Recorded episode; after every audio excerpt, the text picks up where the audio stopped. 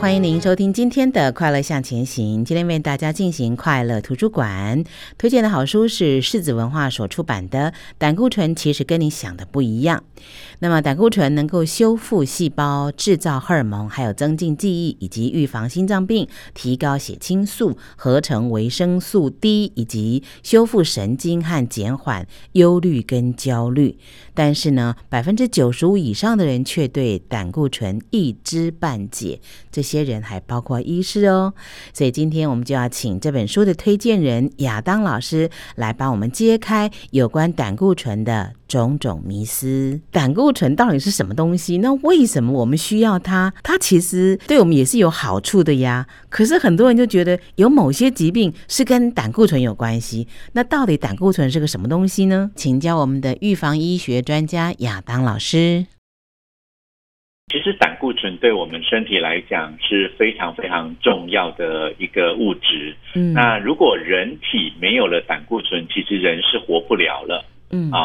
所以它是我们身体必要的一个重要成分。那它有很多的功能哈，比如说像我们每一颗细胞的细胞膜上面，其实都有胆固醇，它来帮助我们巩固我们细胞的这个结构。再来还有很多的荷尔蒙的材料，像女生的这个雌激素，男生的雄性素还有皮质醇，这一些都是由胆固醇来作为材料制造而成的。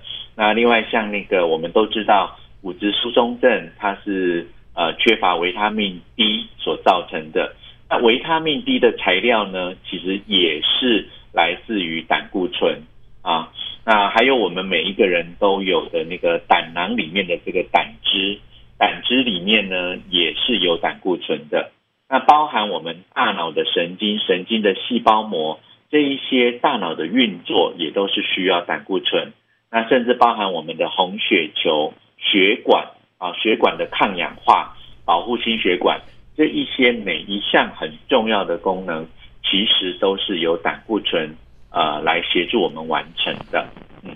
所以听起来胆固醇其实是一个很重要的一个元素在我们人体内。胆固醇太高不好，太低是不是也不好？太低的风险比太高还要更危险。通常什么样的人会产生高胆固醇？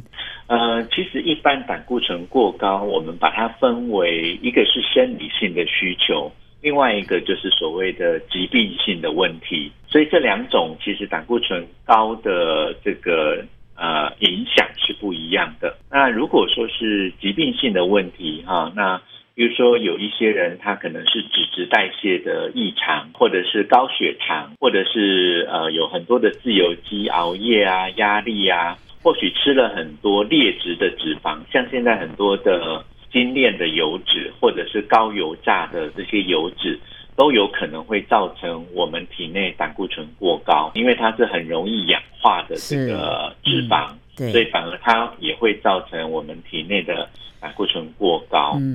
所以通常我们在吃的什么炸鸡炸薯条等等的，他们都是用沙拉油之类的油脂来油炸，会造成我们胆固醇过高，是不是？这一类的油脂它经过高温油炸之后，它就会变成一种劣质的脂肪，而这种脂肪我们身体不容易运用，所以它就会累积在血液里面，形成这种不容易被利用的胆固醇，就会升高我们的胆固醇。那因为我知道老师对油脂的研究也是非常的精透的，所以我就请教您，那为什么沙拉油其实对我们来讲不是一个好油？那为什么大家都还要用沙拉油呢？因为沙拉油是一种价格非常低廉的油脂。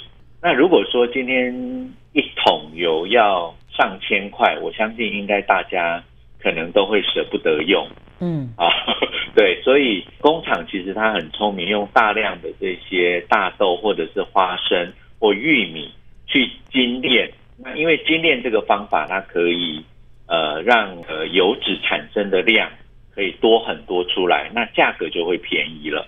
可是这样制造的过程其实反而会造成油脂的变质跟变性，那甚至会有很多所谓的不完全的氢化脂肪出现，那这些其实对我们人体就是所谓的劣质脂肪了。所以我们要善用好油，例如说橄榄油和亚麻籽油等等。橄榄油其实是一种算是很超值的一种好油啦，因为它大量的量产，而且记住一定要吃冷压初榨的。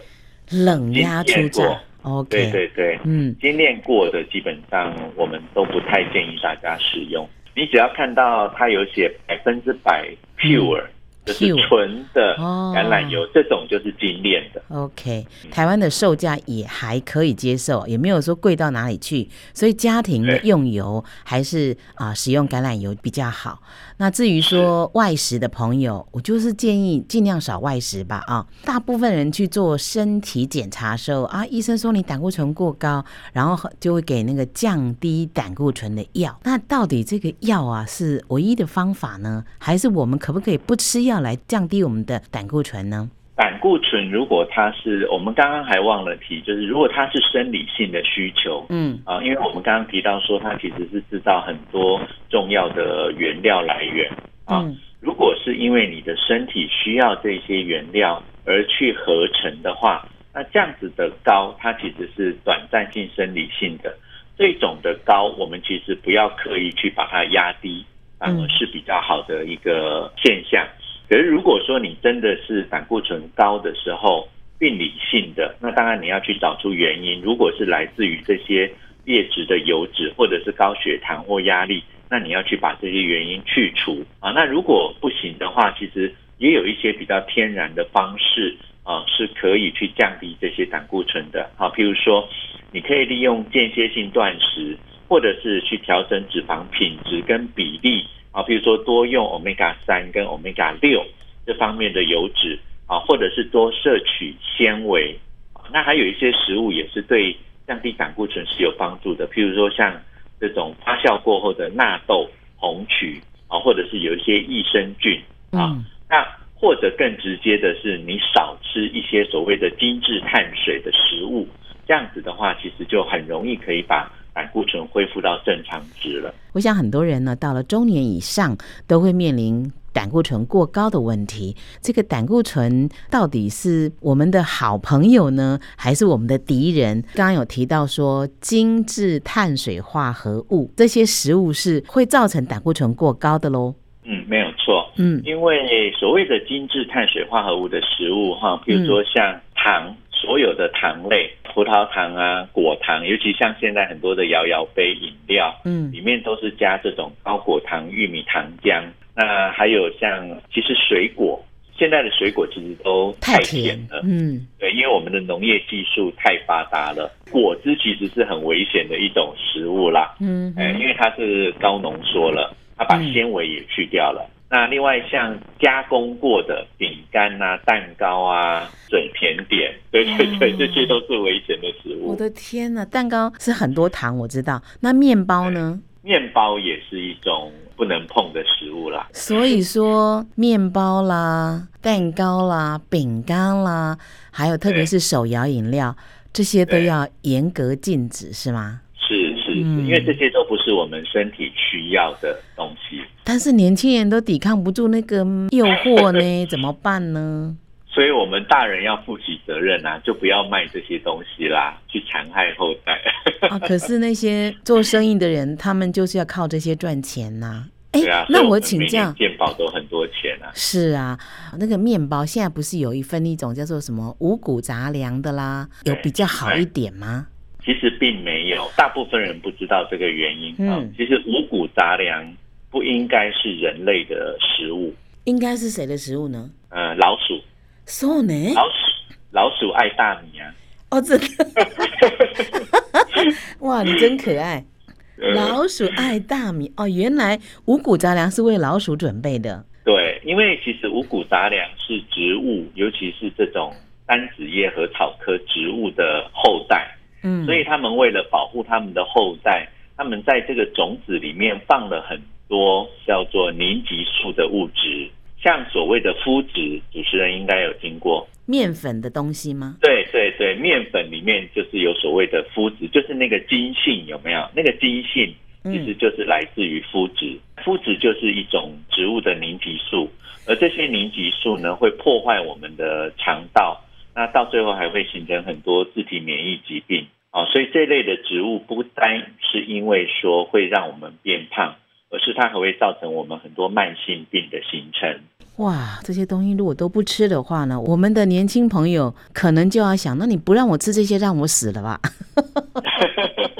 大人也是这样想的。对啊对啊，那怎么办呢？总有可以吃的东西吧。等一下我们会告诉你，那可以吃些什么，又不会让你太委屈哈。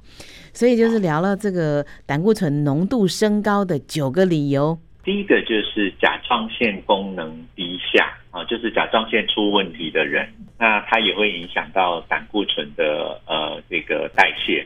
第二个就是我们刚刚讲的吃太多的碳水跟糖，因为它会阻碍我们的低密度脂蛋白的运送，所以它就会增加你的胆固醇。那另外有一种就是我们讲的生理性的，就是说它是吃低糖高脂饮食的，好像生酮饮食的人，那它也会有一段时间胆固醇是会升高的，但是这种的是属于比较好、比较安全的现象，而且是短暂性的。对，它是短暂性的。第四个原因就是家族性的高胆固醇血症，那这一种的话呢，基本上它是不会形成疾病的。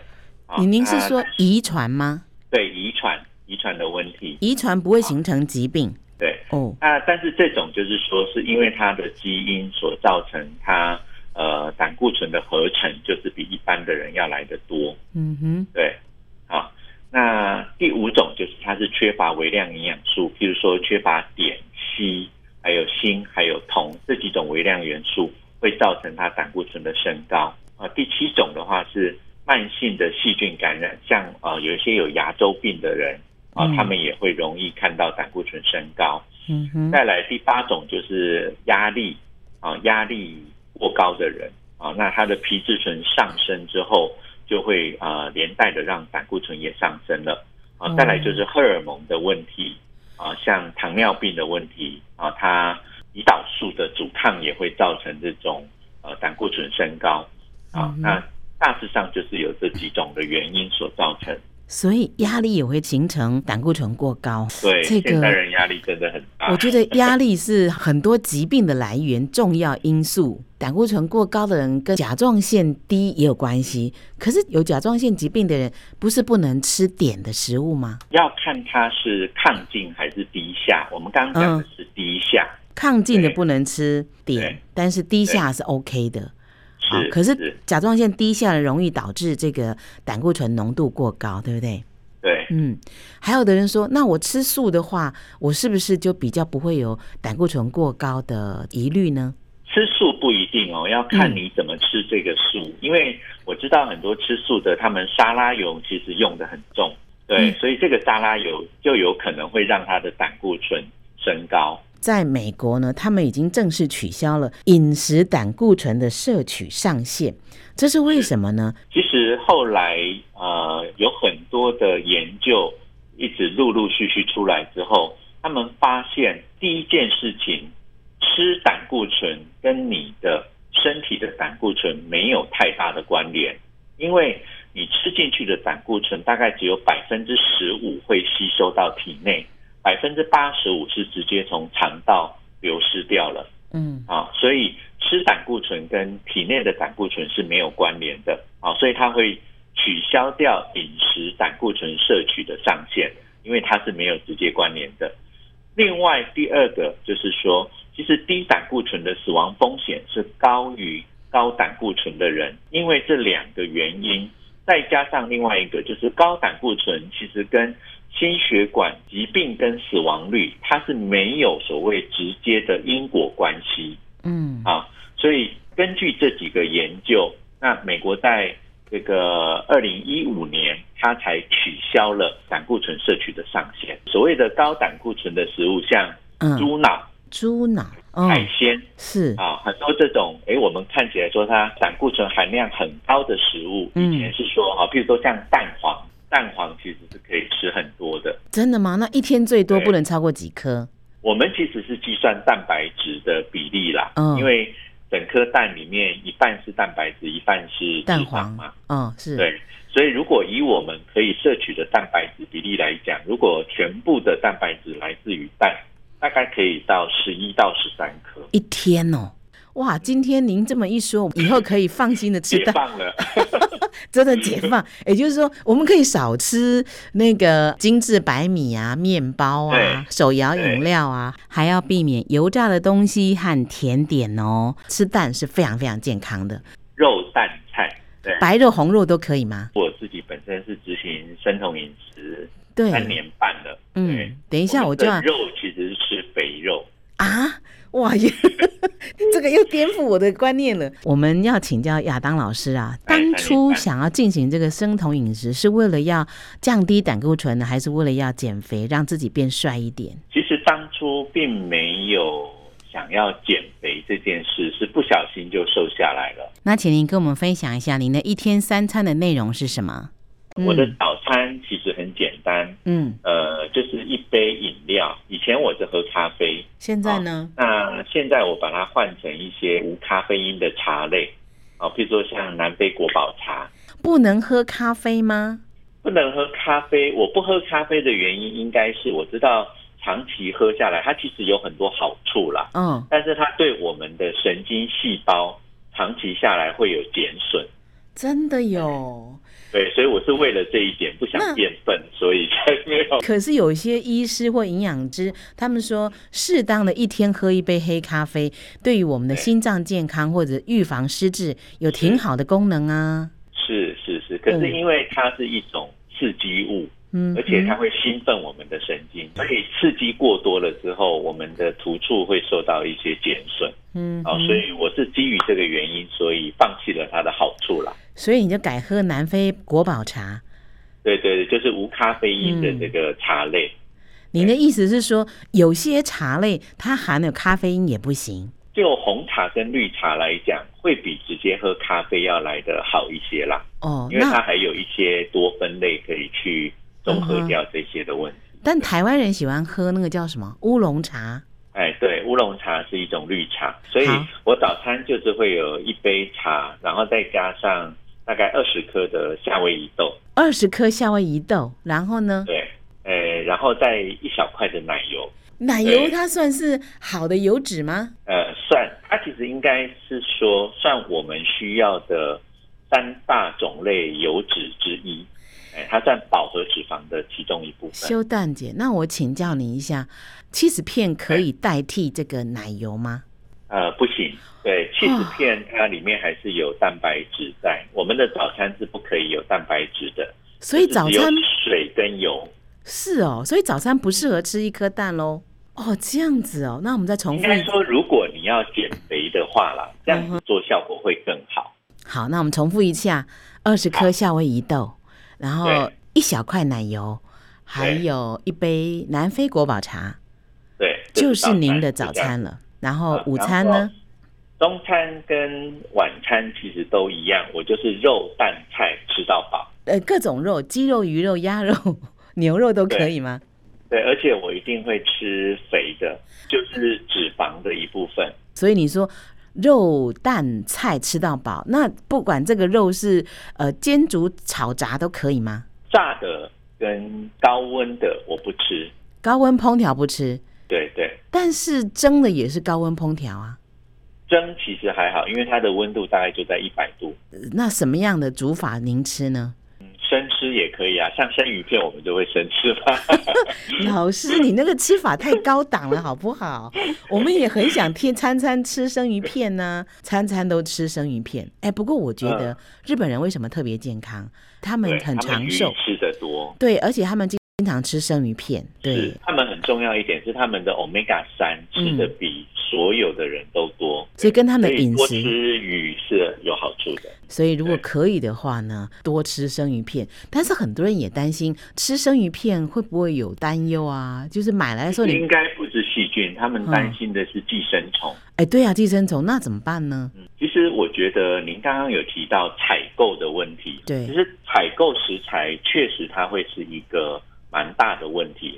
也就是说你要花一点时间找到好的食材供应商，然后我只要找到好的食材供应商，我就会持续跟他购买。可是我们一般人都是到超市或传统市场啊，所以我们购买的这个管道其实有很多啦，像超市当然也会是我们一个选择，比如说好市多啊、全联啊，那当然你就是去挑优质的或新鲜的，但是我们也会去找到所谓的，譬如说像很多肉铺或者是这种小农商店。其实因为像我们的嘴巴、我们的舌头，都已经吃得很敏锐了，所以我们吃得出食物的品质的好坏，可以辨认得出来，你就会知道说，哎，这家的食材是不是新鲜的啊？那像比如说牛肉，我们会去挑选所谓的草饲牛肉，就是吃草的牛。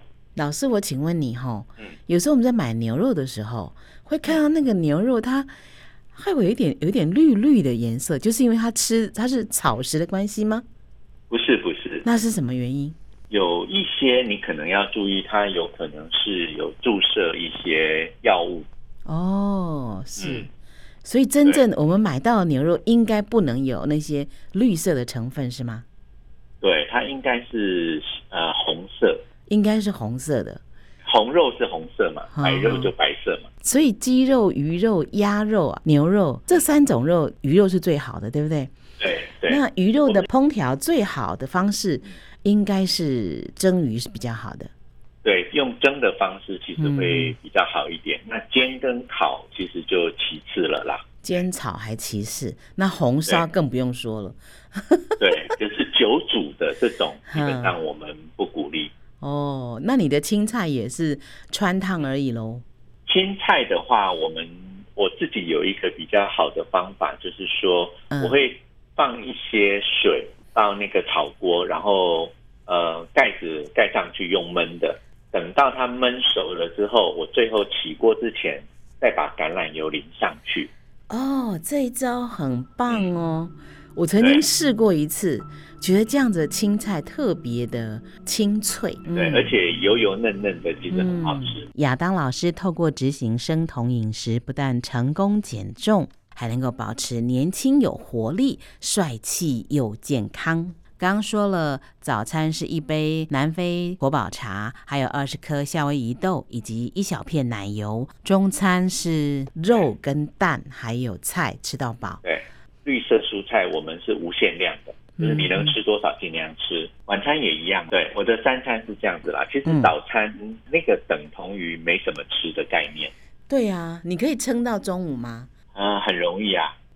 其实你看我1块奶油加20颗夏威夷豆，这里面有很丰富的油脂。对，那因为生酮饮食它的主食是脂肪，我们是烧脂肪的，其实油脂会比较让我们容易有饱足感、okay、对，所以你就不容易会有饥饿感。再来就是我身上还有很多库存可以烧。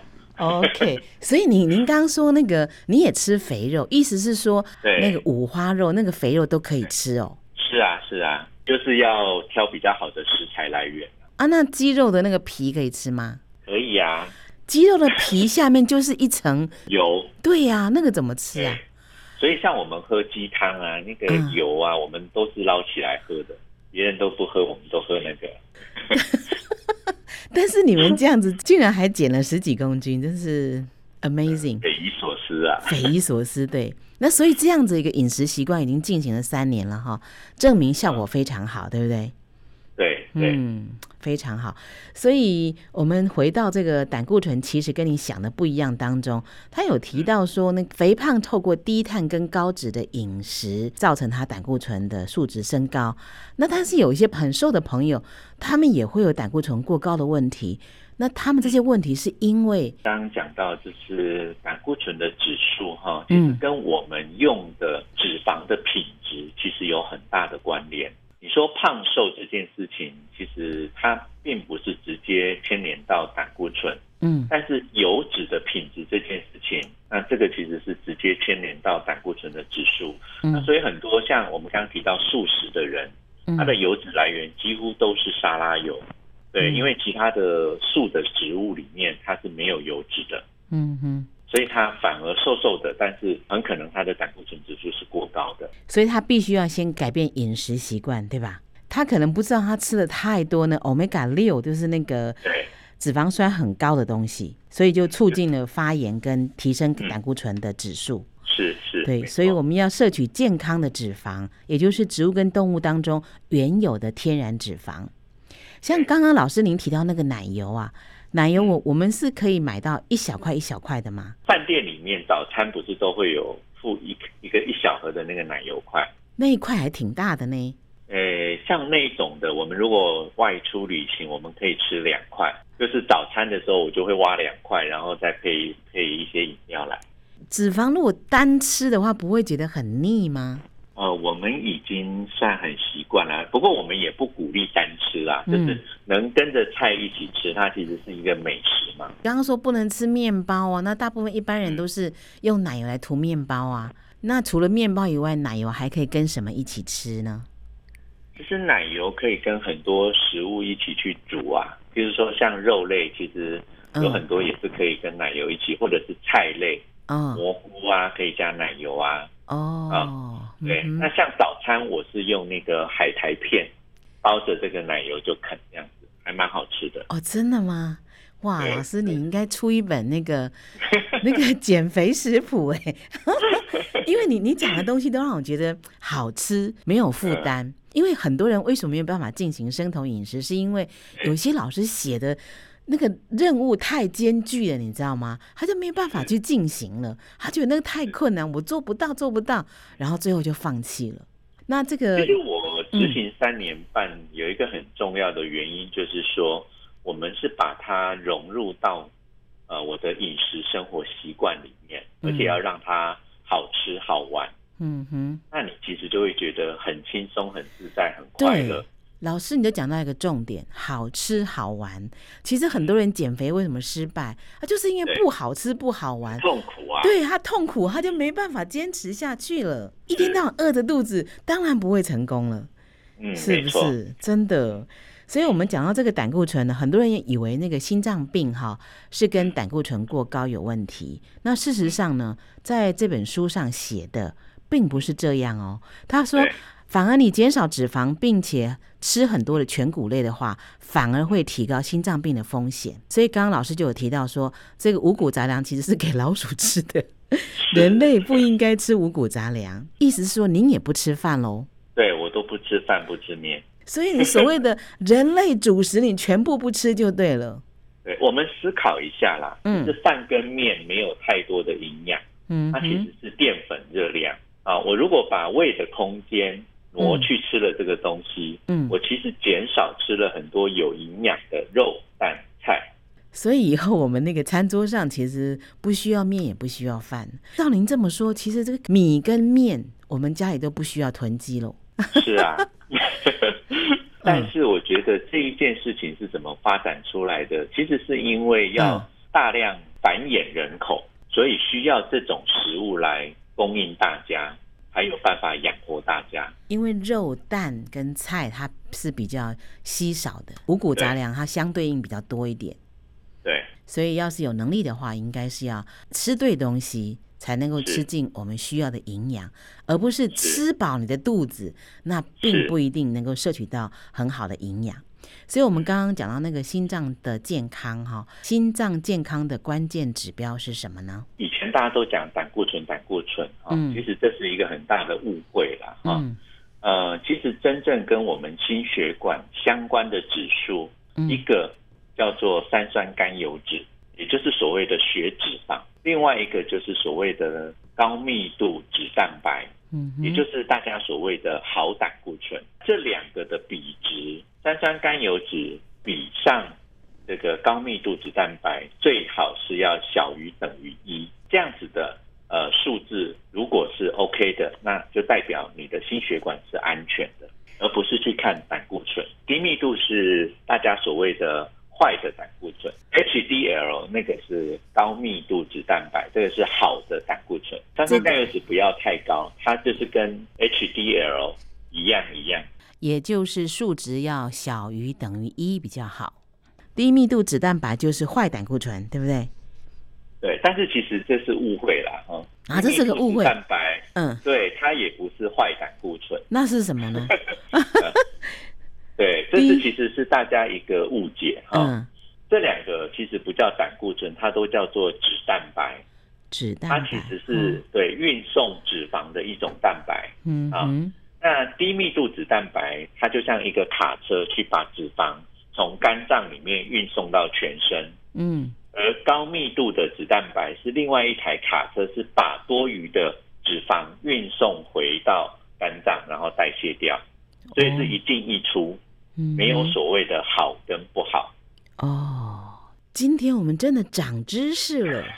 没有胆固醇没有好与不好，它都有它存在的理由，它必须要有个适量的存在，不要太高也不要太低，但是高会比低更好，低胆固醇其实反而会造成我们生命的危险。没错。好，今天非常感谢亚当老师跟我们分享的你所不知道的胆固醇，由柿子文化所出版。